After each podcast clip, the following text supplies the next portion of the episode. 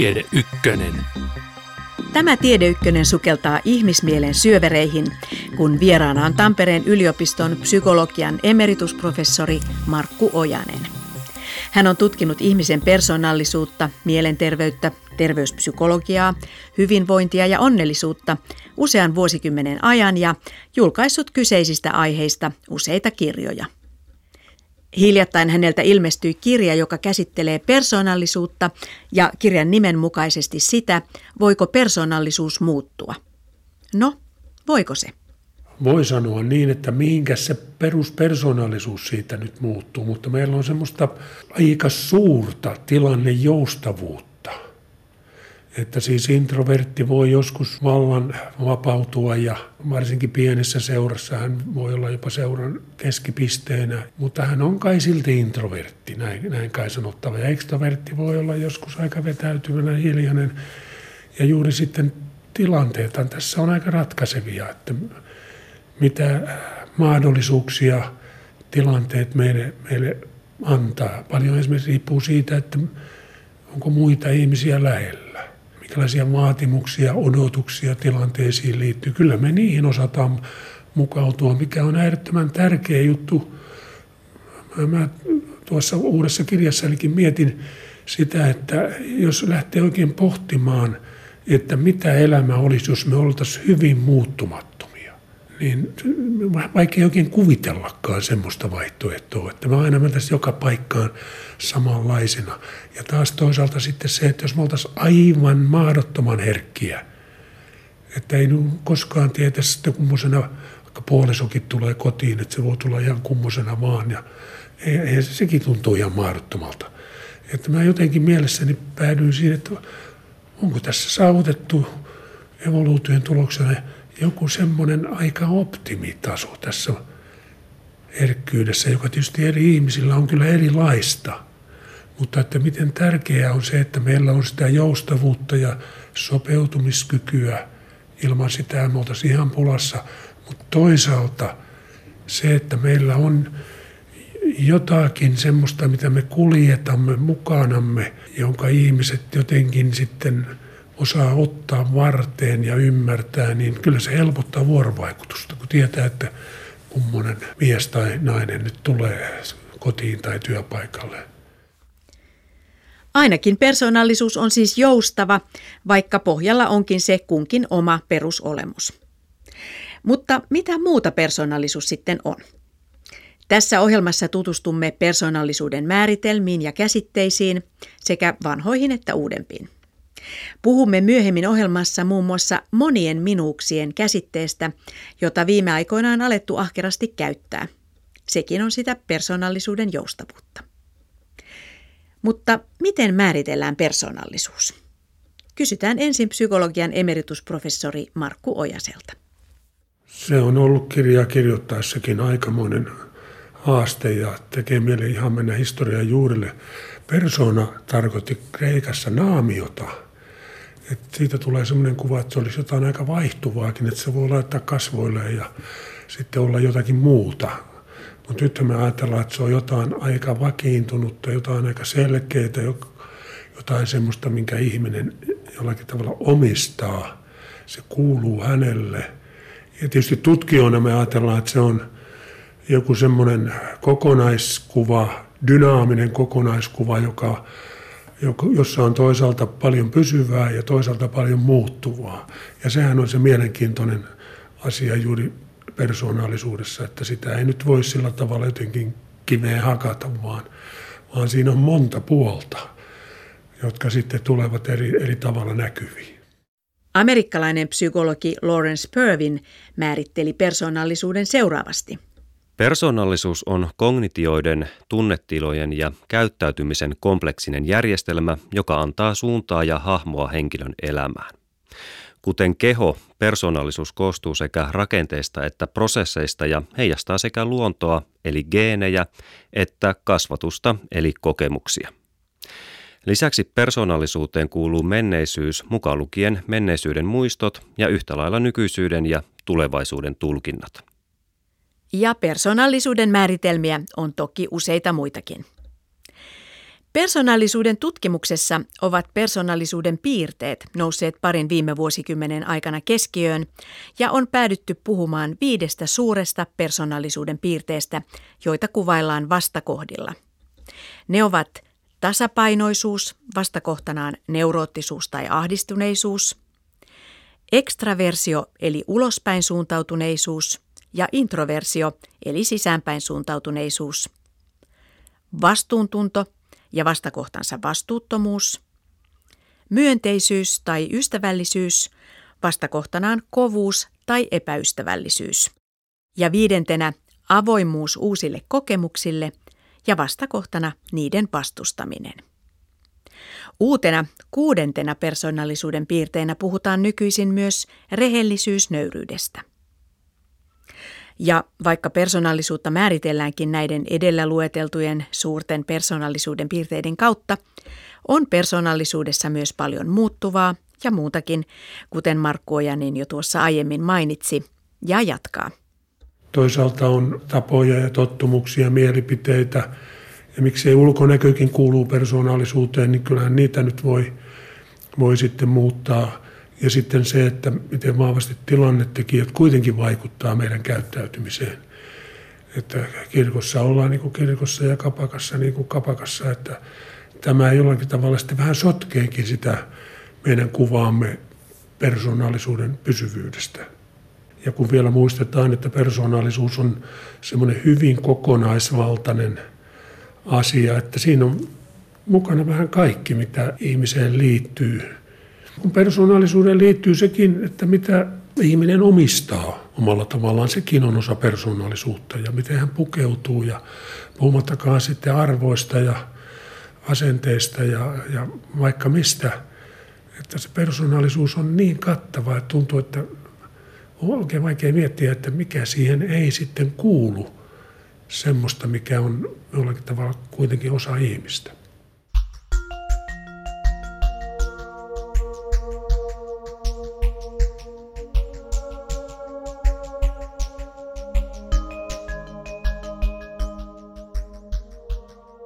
Onko sitten jotain eroa persoonallisuudella ja luonteella, vai onko se yksi sama asia? No ei se ole sama asia. Luonnesana on paljon vanhempi, menee jonnekin sinne kauas historiaan, ja siihen aina liittyy tämmöinen vahva moraalinen näkökulma. Että jotta voitiin sanoa jotakin ihmisen luonteesta, niin silloin arvioitiin ennen kaikkea hänen rehellisyyttään ja jotenkin semmoista kansalaiskuntoa ja kaikkia tämmöisiä puolia, niin ne on tärkeitä silloin, kun puhutaan luonteesta. Eli puhutaan niin hyväluonteisuudesta. Kyllä, näin, näin huono luonne ja hyvä luonne. Ja kun sitten ruvettiin joskus 30-luvulla semmoisen tutkijan kuin Gordon Allportin ansiosta paljolti niin käyttämään sitä persoonallisuussanaa juuri sen takia, että se olisi jollain tavalla neutraalimpi psykologia halusi olla neutraalia tiedettä ja niin kuin muutkin luonnontieteet. Ja siitä sitten lähti se, että on koitettu karttaa tätä luonnesanaa ja toisia moraalisia arvioita. Ja nyt on sitten vähän sellainen paradoksi, että tämä luonnesana on kyllä tehnyt paluuta. Että sitä käytetään nyt paljon luontevammin ja ja Onko moraalisuus tehnyt siis paluun? On, on. Kyllä se, se on tehnyt monessakin mielessä paluuta.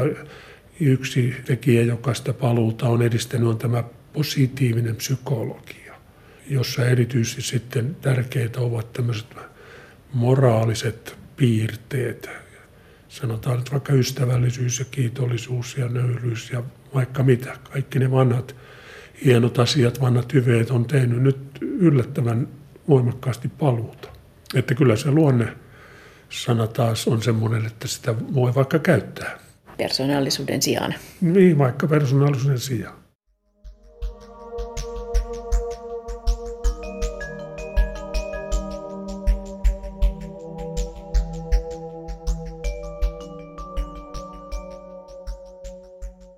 Miten ja milloin persoonallisuus kehittyy?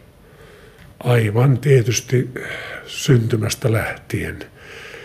Ja kyllä kai siitä nyt ollaan yksimielisiä, että se lapsuus on tärkein vaihe, mutta koko ajan tietysti elämä, ympäristö, toiset ihmiset hioo meitä ja myöskin välillä rouhii oikein kunnolla.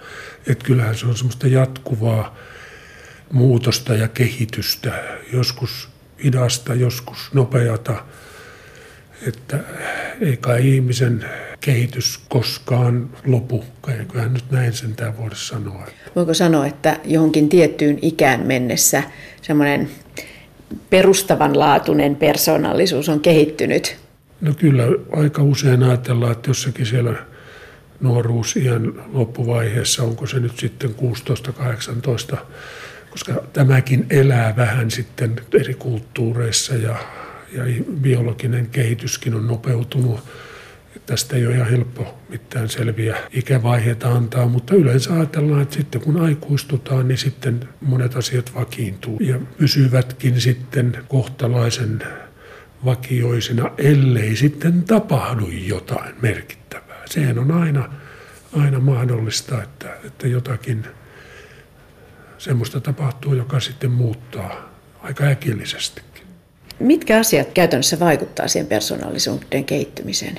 No sekä sisäiset että ulkoiset tekijät. Että kyllä meidän sisällä tietysti tapahtuu kaikenlaista, kaikenlaisia asioita – kyllähän sieltä lähtee tietysti monet muutokset liikkeelle meidän, meidän sisältä. Ihan tietysti selvin esimerkki on se, että jos siellä on jotakin häiriöitä, niin sitten ainakin jotakin. Ja ulkoiset tekijät, niin sieltä löytyy sitten kaikenlaisia, kaikenlaisia tekijöitä. Toiset ihmiset on äärettömän tärkeä asia tietysti. Entä sitten periytyvätkö persoonallisuuden piirteet?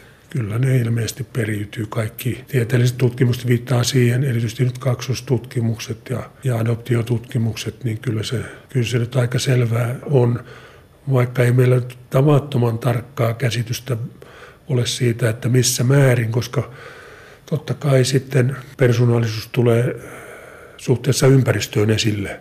Mutta jos nyt käytetään esimerkkinä vaikka identtisiä kaksosia, jopa erillään kasvaneita identtisiä kaksosia, niin kyllä he usein tavattoman paljon muistuttaa toisiaan. Että se nyt on ainakin semmoinen aika selvä esimerkki siitä, että geeneillä on, on vaikutusta.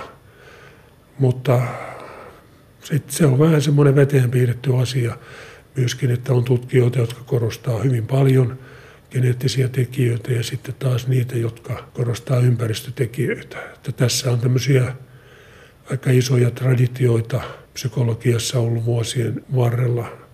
Yksi semmoinen aika jännittävä asia on se, että persoonallisuuden piirteiden merkitystä voi sanoa melkeinpä lähdettiin kiistämään 60-70-luvulla. Että siinä oli behavioristit, käyttäytymisen merkitystä korostavat tutkijat ja sitten monet sosiaalipsykologit myöskin olivat sitä mieltä, että ihmisen käyttäytyminen vaihtelee niin suuresti tilanteittain, että onko näissä persoonallisuuden piirteissä nyt paljon järkeäkään. Että mieluummin tutkitaan nyt näitä ympäristöjä. Ja sieltä löytyy aika, aika tiukkoja kirjoja, artikkeleita siitä, että mitä me tehdään niillä persoonallisuuden piirteillä. Mutta nyt se on kyllä pehmennyt tämä homma että ei nyt enää tällaisia kirjoituksia ole, mutta ne oli aika suosittuja. Silloin minäkin muistan, että minä niitä ihmetellä lueskelin silloin. Persoonallisuus siis kehittyy koko elämän ajan. Tärkeintä aikaisen kehitykselle on kuitenkin lapsuus ja nuoruus. Mutta todellakin, mihin persoonallisuuden piirteet sitten vaikuttavat? Mikä merkitys on sillä, että tunnemme eri ihmisten persoonallisuuspiirteet?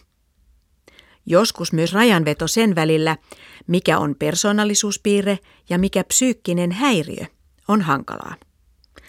Psykologian emeritusprofessori Markku Ojanen. No arkielämässähän me toimitaan aika paljon sen mukaan. Se on ainakin se lähtökohta. Et kyllähän se on ihan niitä ensimmäisiä juttuja ulkonäön ohella, johon me kiinnitämme huomiota, että jaha, minkälainen ihminen tuo nyt on, mitä sieltä alkaa tulla esiin. Että kyllä ne vaan jotain semmoista olennaista on. Ei niitä sillä tavalla voi sivuuttaa. Ja sitten toinen asia on tietysti se, että nykyisin kun kaikki arvioidaan ja tutkitaan ja verrataan, niin alkaa tuntua siltä, että ei me oikein pärjätä ilman semmoisia tutkimusvälineitä tai mittareita, joilla näitä sitten tutkitaan, näitä persoonallisuuden piirteitä, että miten tärkeitä niistä on tullut vaikka semmoisessa kuin työhönotossa vaikka, jossa kovasti näitä nyt sitten koitetaan saada selville. Ja totta kai sitten kun tutkitaan ihmisten ongelmia, ihan vaikka psyykkisiä häiriöitä, niin jotakin persoonallisuuden piirteiden kaltaistaan silloinkin otetaan selville ilman muuta. Ja tässähän se rajanveto on sillä tavalla vaikea, että mikä on persoonallisuuden piirre ja missä se sitten muuttuu ikään kuin jo psyykkiseksi häiriöksi. Että sekin raja on aika, aika hankala. Ja meillähän on sellaisia diagnoosejakin, jotka tavallaan on persoonallisuuden piirteiden äärimuotoja. Mitä sellaisia diagnooseja on? No persoonallisuushäiriöistähän puhutaan. Ja siellä ollaan jo vähän siinä, että onko tämä ihmisen persoonallisuutta vai onko se persoonallisuus vähän vinksahtanut johonkin no, Tämä on semmoinen asia, joka minua on kiehtonut. Mä olen taipumainen usein ajattelemaan, että onko tämä semmoista ihmisyyteen kuuluvaa vaihtelua, että jotkut on herkempiä, toiset kovempia ihmisinä ja toiset vaihteluhalusempia vai, vai onko sitten joku ikään kuin semmoinen todella kärjistynyt ääripää sitten tulkittava häiriöksi. Mä en ole ihan siitä varma, mutta näin nyt vaan tehdään. Siihen tämä psykiatrinen diagnostiikka on mennyt, mitä jotkut muutkin on vähän arvostellut kuin minä. Mutta ei se sitä tarkoita, etteikö ne ole hankalia niin. ihmiselle itselleen ja muille. Se on ihan... Onko se diagnoosi ehkä sitten semmoinen helpottava tekijä, että saa sille hankalalle persoonallisuudelle jonkunlaisen oikeutuksen? Näyttää olevan hyvässä ja pahassa. Että siinähän on pikkusen semmoinen vaara, että, että mulla on tämmöinen häiriö ja mulla on vähän niin kuin oikeus toimia sitten näin. Mutta toisaalta se on helpottava. Totta kai omaisillekin ja läheisille ja muille. Mutta se on, nämä on eettisesti aika hankalia juttuja tämmöiset sitten, että niihin liittyy sitten ihan isoja kysymyksiä, joita ehkä ei aina sitten riittävästi pohdita.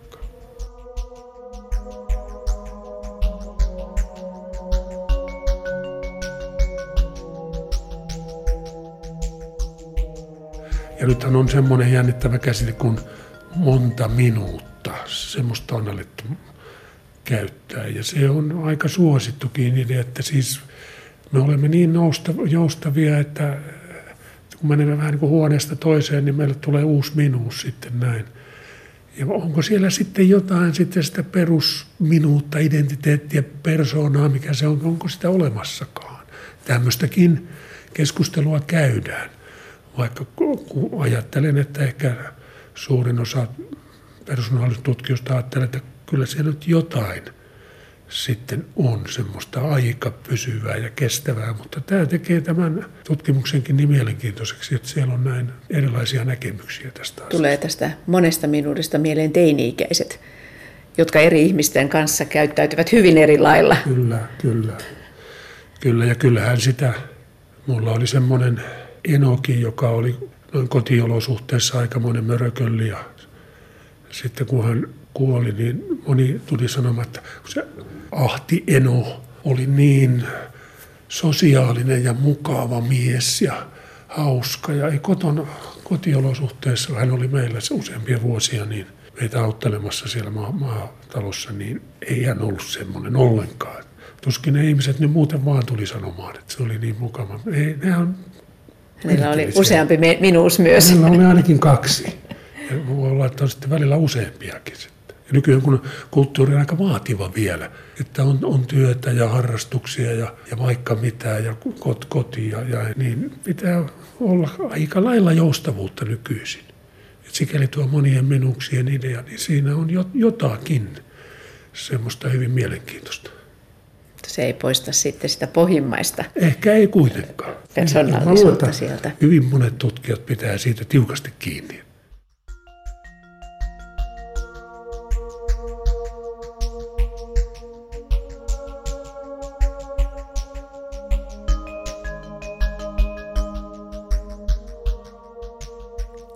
Mutta joskus persoonallisuus siis muuttuu.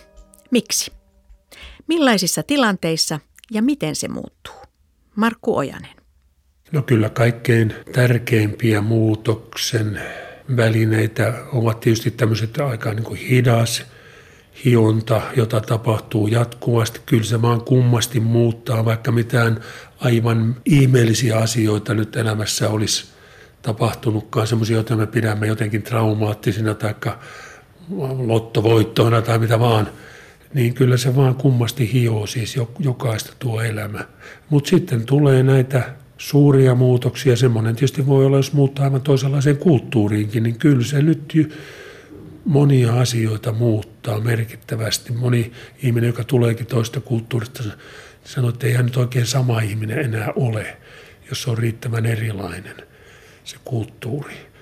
Että se ei ole ainoastaan sen kulttuurin tavat, joita hän omaksuu, vaan ei, ei, hän vaan, omaksuu siitä myös jotain Kyllä usein, usein käy näin, että sieltä tuodaan sitten muutakin kuin ihan tapoja ja arvoihin liittyviä asioita. Ja, ja voi olla, että sitten joku on ehkä avautunut sen reissun jälkeen ja toinen ehkä vähän sulkeutunutkin sitten, riippuen juuri vähän, että mitä se, se asianomaisen kulttuurin odotukset on. Että jos siellä on jatkuvasti ympärillä tämmöisiä tanssivia, iloisia ihmisiä, no tämä on tietysti kauheita stereotypiaa, mutta kyllä kai se nyt vähän vaikuttaa semmoinen, että jotakin tuo siitä mukanaan. Vai palautuko sitten jotenkin ihan, ei oikein usko, että sitä vaan sitten umpsahtaisi ihan samaan takaisin. Ja tässä on yksi esimerkki.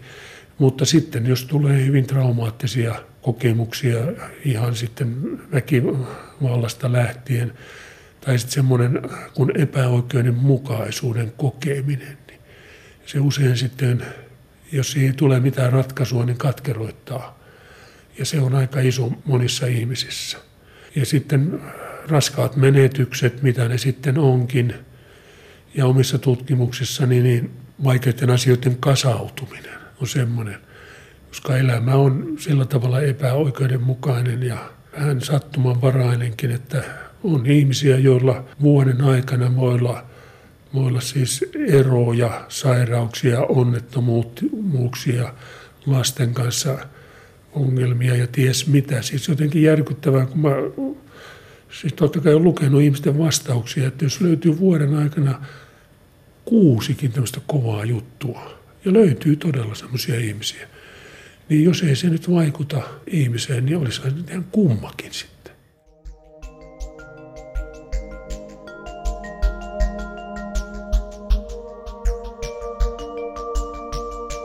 Kyllähän se on ihan perustavanlaatuinen osa ihmisen persoonallisuutta, että mikä on hänen onnellisuutensa. Sehän tulee sieltä jo Aristoteleesta, että onnellisuus on suurin hyvä. Ja kun ihmisiltä kysytään, että mikä on tärkeintä elämässä, niin kuinka ollakaan sieltä humpsahtaa se onnellisuus, niin kai se nyt on persoonallisuutta, jos mikä. Sitten tämäkin kokemus ja juuri siihen tietysti sitten tämmöiset vaikeat asiat ja kokemukset erityisesti vaikuttaa. Tämmöisen psyykkiseen, jos laajemmin voidaan puhua psyykkisestä hyvinvoinnista, onnellisuudesta, niin nehän elää näiden asioiden mukana todella paljon, mutta kyllä siinä sitten arvot ja pyrkimykset, tämmöiset asiat sitten myöskin helposti tulee mukaan tämmöisten voimakkaiden kokemusten ansiosta. Ja semmoinen luonnonlaki nyt on vaan se, että kun me onneksi olemme keskimäärin enemmän siellä plussan puolella, suomalaiset aivan erityisesti, niin sieltähän on paljon tilaa tulla ikään kuin alas sitten. Siis mennä alakuloon ja aina masennukseen asti. Että se on se jotenkin tähän ihmisen biologiaan kuuluva asia. Ja taas sitten sinne ylöspäin – tämmöisellä keskimääräisellä ihmisellä, niin ei, ei sinne olekaan niin paljon tilaa tavallaan.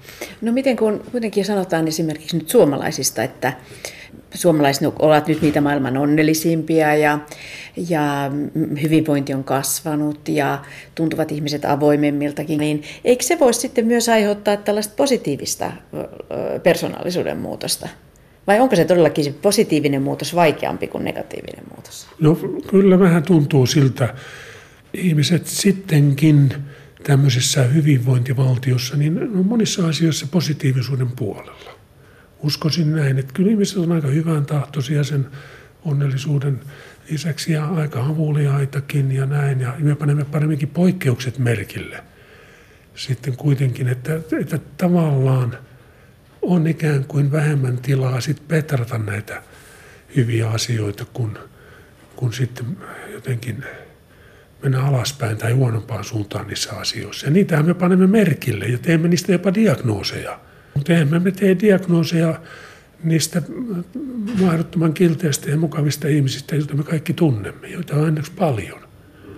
Ja tässä on tämmöistä mukavaa vinoutta onneksi, mutta kyllä tämä voi taittua. Että ei tämä ole semmoinen asia, joka olisi jotenkin kestävä ja saavutettu ja, ja näin, että kyllä se voidaan menettääkin, jos emme pidetä huolta tästä hyvinvointivaltiosta. Kyllä, ja kyllä mä uskon, että se vaikuttaa positiivisella tavalla persoonallisuuteenkin. Ja sitten totta kai tärkeä osa persoonallisuutta on luottamus, jota juuri Pohjoismaissa on paljon. Niin kyllähän sen voi menettää todella helposti, jos elämä on kovaa ja ankaraa. Ja, ja toinen asia, joka takuulla on myöskin osa persoonallisuutta, on tämmöinen empatia, kyky empatiaan. Niin kyllä mä uskon, että hyvissä olosuhteissa ihmisten on helpompi osoittaa empatiaa. Mutta sen voi menettää ankarissa olosuhteissa. Se on vaan, elämä on, on Ja silloin ankara. se vaikuttaa myös siihen persoonallisuuteen. Kyllä minusta se persoonallisuus liikkuu myöskin tässä mukana, eikä vaan sitten tämmöinen onnellisuus- tai hyvinvointikokemus.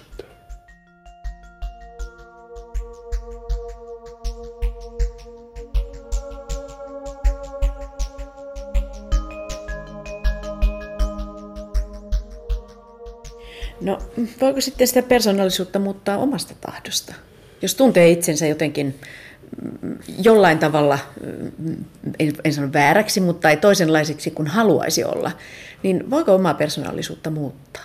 Se on semmoinen tuhannen taalan kysymys. Tässähän sotkeutuu tämä vapaan tahdon juttukin mukaan, josta hyvänen aika siis tutkijat on eri mieltä ja filosofit. Kyllä löytyy kosolti semmoisia psykologeja, biologeja ja filosofeja, jotka, jotka suhtautuu tämmöiseen ideaan aika torjuvasti, että ei se heidän mielestään nyt ole kovin realistinen ajatus. Että kyllä se vaan biologia ja ympäristötekijät muokkaa ihmistä ja tuottaa sitten semmoisen hallinnan illuusion, että minä voin hallita elämääni.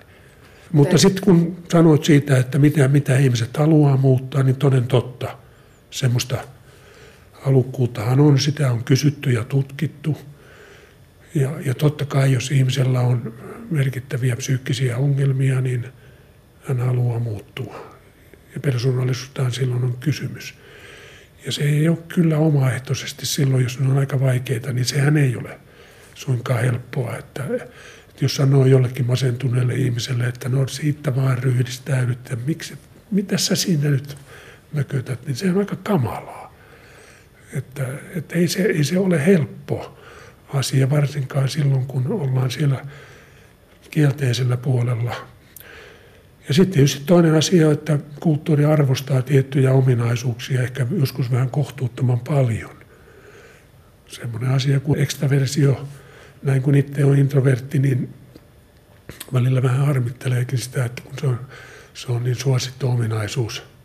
Mutta totta kai me sitten arvostamme myöskin vastuullisuutta. Kyllä me kovasti arvostamme tämmöistä hyvän tahtoisuutta, inhoamme kovuutta.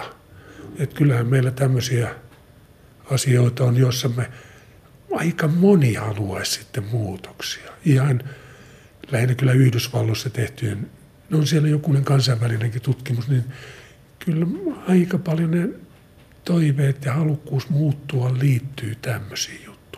Että haluaisin olla vähän niin kuin vauhdikkaampi ihminen ja ehkä hiukan tasapainoisempikin ja tämmöisiä ne usein Eikö nämä hyvinvointioppaat tavallaan niin kuin juuri mm, pyri muuttamaan ihmistä? Onko se vain tapoja vai onko se myös persoonallisuutta, mitä niillä yritetään muuttaa? Sano. Vai annetaanko sillä vain illuusio, että näin sinä pystyt muuttamaan itseäsi, vaikka ei mitään Sanoppa se, tämän kysymyksen äärellähän mä olen kamppailu tässä nyt jo vuosi, vuosikausia.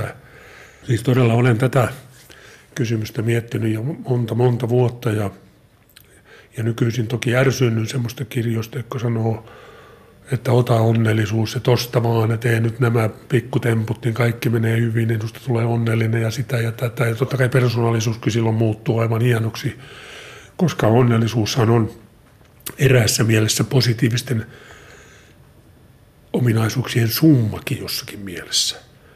Että että se kertoo, että ihmisen elämässä on paljon hyviä, hyviä juttuja, että semmoinen, mitä mä oon nimittänyt tyytyväisyys onneksi, siis semmoinen vähän pysyväisluontoinen, niin kyllä se kertoo, että ihminen on usein silloin hyvän tahtoinen ja aika avoin ja ekstraverttikin. Tämä ekstraversio ja semmoinen sosiaalisuus on nykyisin niin tärkeä, niin sitä aika paljon halutaan kyllä. Ja puhumattakaan tasapainoisuudesta. Kaikki ihmiset haluaisivat varmaan olla aika tasapainoisia.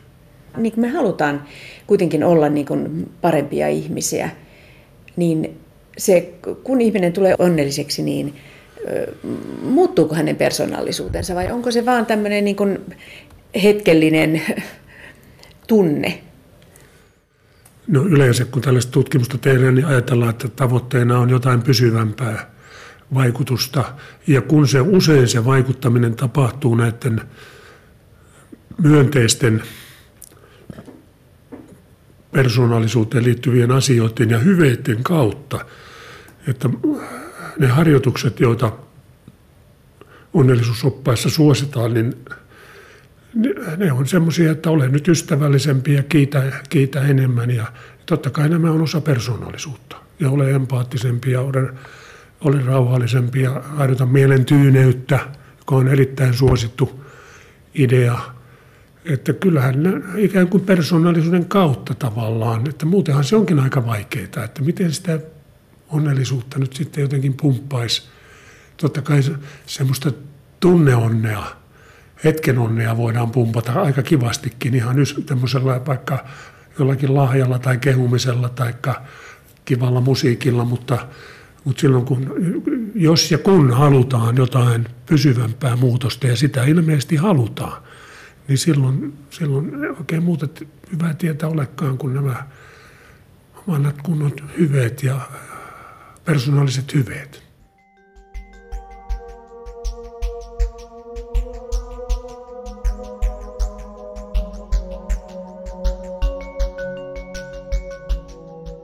No, minkälainen muutos persoonallisuudessa katsotaan persoonallisuuden muutokseksi?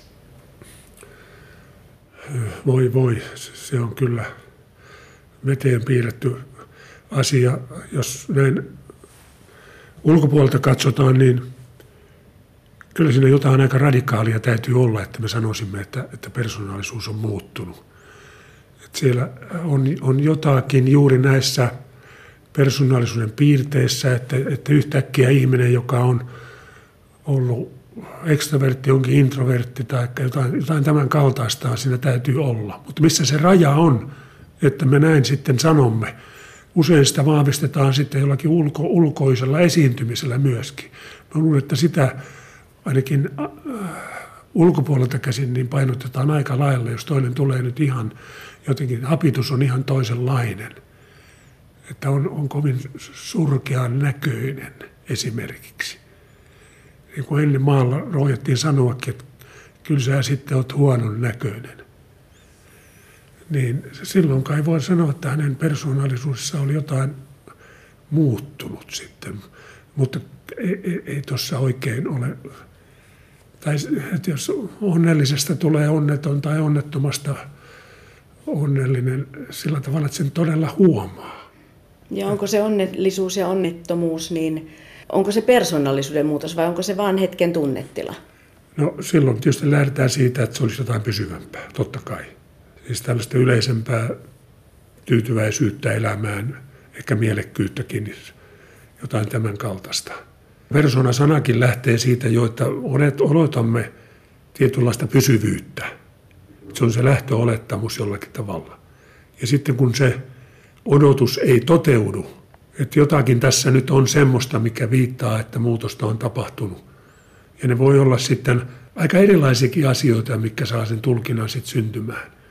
Että onko se todella se ulkonäkö vai, vai joku semmoinen tapa, millä tämä ihminen nyt suhtautuukin – minuun, joka tätä tulkintaa olen tekemässä. Siinä voi olla aika monia aineksia, mistä se ajatus sitten syntyy, että tässä on nyt persoonallisuuden muutos tapahtunut. Mutta aika paljon varmasti kyllä kertoo se, että jos joku oikein siis ulkoisesti huonossa jamassa oleva yhtäkkiä ilmestyykin oikein sliipattuna ja siistinä, niin heti meille tulee, että olisiko siellä sisälläkin jotain tapahtunut muutosta. Tai toisinpäin, että yhtäkkiä semmoinen, joka on aina ollut tuommoinen itsensä hallittava ihminen ulkoisestikin, yhtäkkiä hän on ihan, ettei tuntuu, että ei tuossa ole mitään rotia enää, niin, niin tämmöisissä tilanteissa me ainakin päädymme tuommoisiin tulkintoihin.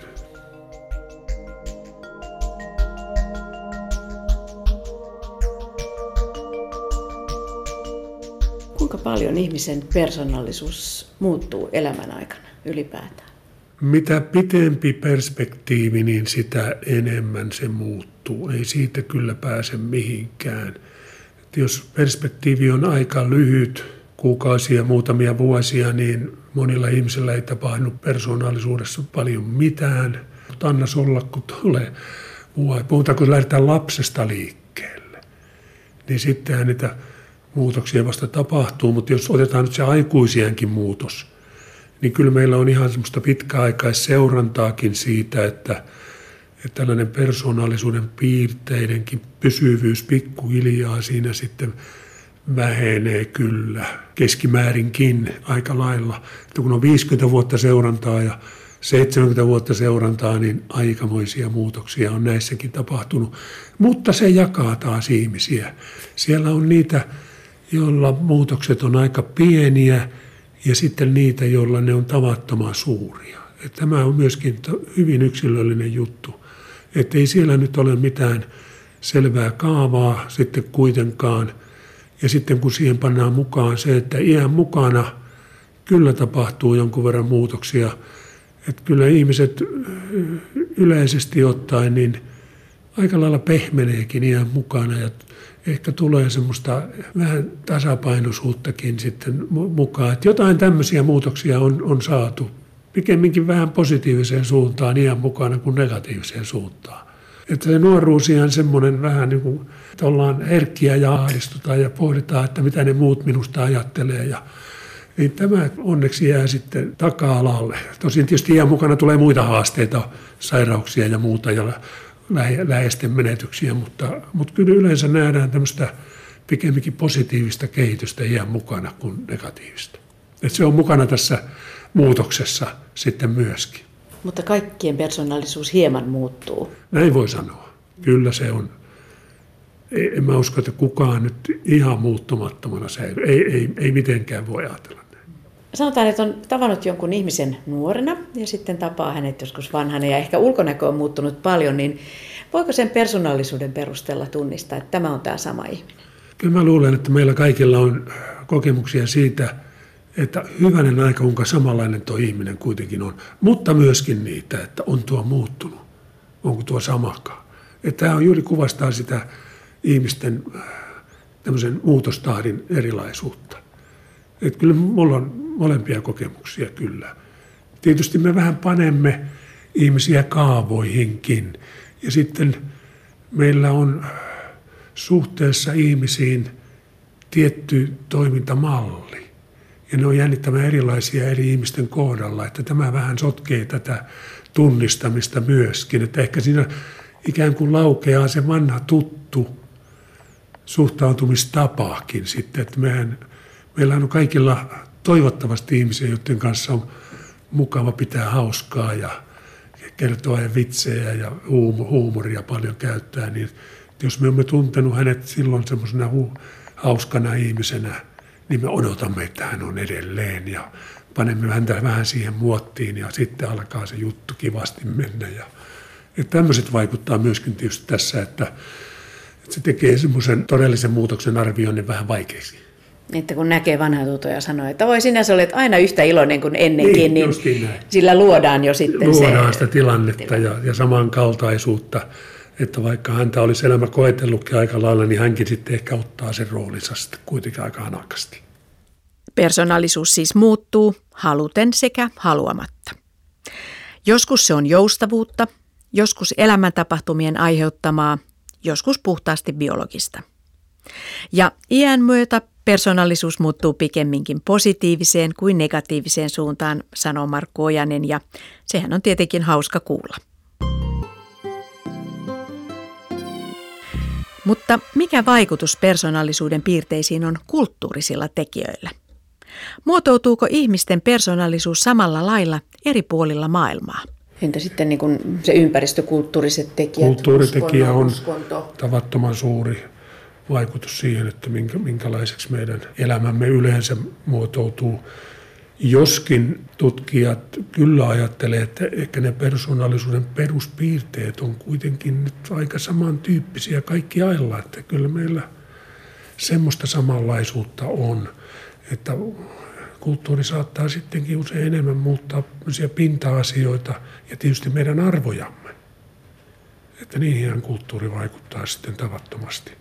Niin mietin juuri, että voidaanko sanoa, että suomalaiset ovat persoonallisuudeltaan erilaisia kuin vaikkapa italialaiset tai isompana ryhmänä vaikka aasialaiset tai amerikkalaiset. Vaikuttaako tämä yhteiskunta ja se elinpiiri ja mahdollisesti uskonto? Tämä on hiukan kiisteltykin asia, mutta ajattelisin nyt, että tämmöiset perustaipumukset on sittenkin aika samanlaisia, mutta kulttuuri vaikuttaa tavattomasti siihen, että miten me näytämme tunteitamme ja, ja, ja mikä on ikään kuin sallittua, millä, millä tavalla on sallittua tuoda itseään esiin. Että siinä on huomattavia eroja. Että kyllähän meidän kulttuuri on semmoinen aika lailla tunteita hillitsevä ja, ja pidetään vähän semmoisena, ei nyt ihan hyvänä, että kovin näyttää voimakkaasti tunteitaan. Ja, ja sitten jos mennään nyt vaikka Etelä-Eurooppaankin, niin siellä on toisenlaista, että on, on luvallisempaa sitten näyttää tunteita, puhumattakaan Afrikasta, jota nyt käytetään usein esimerkkinä, että siellä voi sitten iloa ja surua ja näyttää. Mutta sitten jos lähdetään vaikka juuri näitä persoonallisuuden piirteitä tutkimaan, niin hyvin samanlaisia löytyy sitten eri kulttuureista. Mutta on varmaan sitten totta, että jotkut kulttuurit – tässä mennään helposti tämmöisiin stereotypioihin, että yhdysvaltalainen kulttuuri ehkä sitten ruokkii enemmän tämmöistä ekstraversiota ja avoimuutta kuin joku toinen kulttuuri. Että tämmöisiä painotuseroja voi hyvinkin sitten tulla esiin, mutta että joka kulttuurista on löydetty introversiota ja ekstraversiota ja, ja, ja, ja tietysti löytyy ahdistusta ja, ja tasapainoisuutta ja, ja kaikkea tämmöisiä, että kyllä ne löytyy. Mutta kyllä siellä tietysti jonkun verran painotuseroja on, joihin sitten kulttuuri aika lailla vaikuttaa. Että esimerkiksi kun sanotaan vaikka joistakin aasialaisista, että he ovat hyvin hillittyjä ja pidättyväisiä, niin onko se enemmänkin äh, hyve siellä päin vai onko se todellakin osa heidän persoonallisuuttaan? Kyllä mä katsoisin, että se on enemmän hyve. Ja, ja vuosisatojen, ehkä tuhansien vuosien kuluessa hioutunut sitten tämmöiseksi, että, että se on enemmän ehkä sitä. Mutta onhan tämä semmoinen vähän munakana-ongelma, että näitä on hirmuisen vaikea eritellä, että, että mikä on jotenkin semmoista äh, ihmisen perustaa, kenties ihan geneettistä perustaa ja, ja miten sitten ympäristö ja kulttuuri siihen vaikuttaa, niin se tulee olemaan jatkossakin suuri haaste. Näin psykologian emeritusprofessori Markku Ojanen, jonka kanssa on tässä Tiede Ykkösessä keskusteltu persoonallisuuden piirteistä ja muutoksista. Minä olen Jaana Sormunen ja esitän Markku Ojaselle vielä yhden kysymyksen. Millainen on hyvä persoonallisuus? Voiko jotain persoonallisuutta pitää tai persoonallisuuskokonaisuutta pitää parempana kuin jotain toista? No nähtävästi kyllä voi, koska meillä on näitä toivottuja ja suosittuja ominaisuuksia aika paljon. Ja erityisen tärkeitä ominaisuuksia ihan varmasti ovat semmoiset kuin rehellisyys ja luotettavuus. Kyllä kai me silloin sanomme ihmisestä, että hän, hän on hyvä persoonallisuus, tai jos haluamme sen persoonallisuussanan siinä nyt säilyttää, ehkä me sanomme silloin, että hän on hyvä luonne. Mutta kyllähän meillä on paljon arvokkaita ominaisuuksia, ystävällisyys, kyky pyytää ja antaa anteeksi. Ja nöyryyskin on taas palannut. Sitä jopa tutkitaan nyt ja ja ymmärretään, että kuinka tärkeä ominaisuus sekin on. Ja kyllä me arvostamme toiveikkuutta myöskin ja, ja varmasti optimismia. Näitähän on legio tämmöisiä asioita, että jos ihmisellä on näitä, niin kyllähän saa olla kiitollinen näistä nöyrällä tavalla, vähän ylpeäkin sitten ehkä. Ja, ja jos me tunnemme tämmöisiä ihmisiä, niin sehän on suuri siunaus tietysti meille. Jos meillä lähellä on ihmisiä, joilla on paljon myönteisiä ominaisuuksia. Mutta kaikilla meillä on sitten tietysti omat heikkoutemme myöskin, ja nekin täytyy sitten ymmärtää ainakin muissa ihmisissä.